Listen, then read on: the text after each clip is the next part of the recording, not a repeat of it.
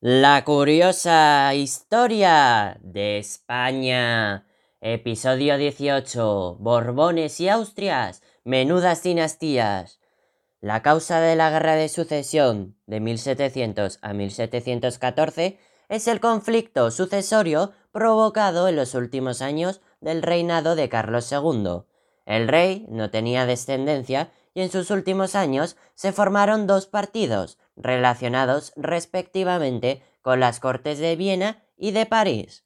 Finalmente, Carlos II se inclinó por estos últimos y redactó un testamento a favor del nieto de Luis XIV y de su hermana María Teresa, Felipe de Anjou, quien no fue aceptado por los nobles españoles proaustriacos. En 1700, Carlos II murió y Felipe d'Anjou fue proclamado rey con el nombre de Felipe V. Sin embargo, los partidarios españoles e internacionales del archiduque Carlos de Habsburgo, hijo del emperador de Austria, defendieron sus derechos al trono español y provocaron la guerra de sucesión. El asunto pasó a ser un conflicto europeo. Una gran alianza trató de impedir la hegemonía de los Borbones en el continente. La coalición estaba dirigida por Austria y Gran Bretaña, pero también formaron parte de ella los Países Bajos, Saboya y Portugal. Francia apoyó incondicionalmente al nuevo rey, pero solo contó con el respaldo de Baviera. En España, Felipe V fue aceptado mayoritariamente en Castilla, pero en la corona de Aragón especialmente en Cataluña, las instituciones y buena parte de la población respaldaron al candidato austriaco.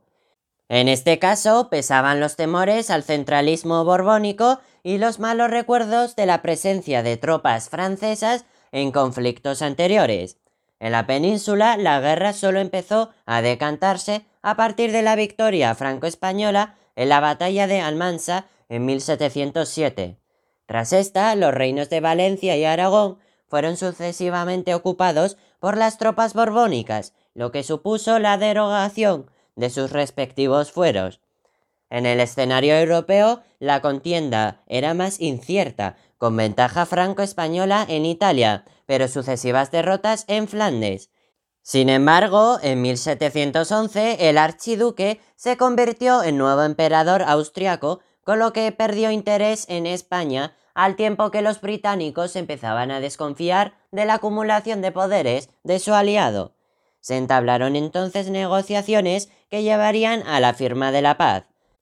En la península, las instituciones catalanas mantuvieron su resistencia hasta que el 11 de septiembre de 1714 el ejército de Felipe V tomó Barcelona, abandonada por los austriacos y defendida por sus propios habitantes, que se encontraban organizados en Somatenes. El conseller Casanovas fue destituido y Cataluña perdió sus leyes e instituciones, así como la mayoría de sus universidades y el uso oficial de su lengua. La memoria de esos agravios llega hasta hoy. El armisticio, conocido como Paz de Utrecht, fue concluido y firmado en esa ciudad holandesa y completado por el Tratado de Rastatt entre julio de 1713 y marzo de 1714. Puso fin a la guerra reconociendo a Felipe V como rey de España. Produjo cambios territoriales importantes en el mapa de Europa a costa de la monarquía española.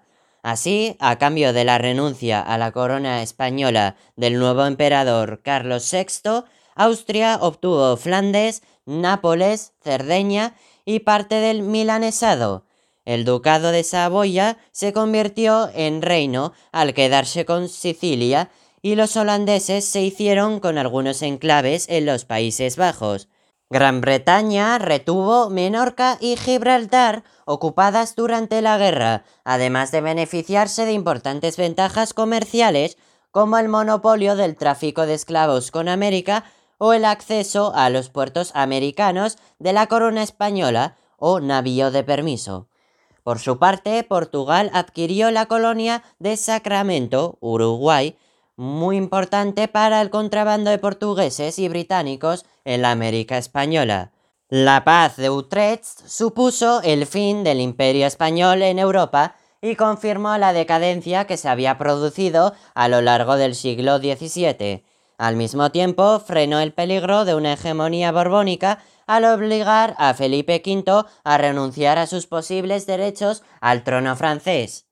El nuevo monarca y su gobierno trataron durante algún tiempo de contrarrestar las consecuencias más negativas del tratado, pero tras el fracaso del cardenal Alberoni, ministro de Felipe V, en llegar a acuerdos con los británicos sobre Gibraltar, un conflicto que llega hasta la actualidad, las ambiciones de la nueva reina Isabel de Farnesio condicionaron la política exterior a la obtención de tronos para sus hijos. Ello provocó la formación de una cuádruple alianza entre Inglaterra, Francia, Saboya y el Imperio austriaco, que derrotó a España y forzó la firma en 1720 de la Paz de la Haya, por la que Carlos y su hermano Felipe se tendrían que conformar con pequeños principados y los austriacos se quedaron con Sicilia a cambio de Cerdeña. Tras un breve paréntesis de acercamiento a Austria, la diplomacia española estableció una alianza más estable con Francia, concretada en una serie de acuerdos conocidos como pactos de familia que marcarían el resto del siglo XVIII. ¡Qué fascinante resulta la historia!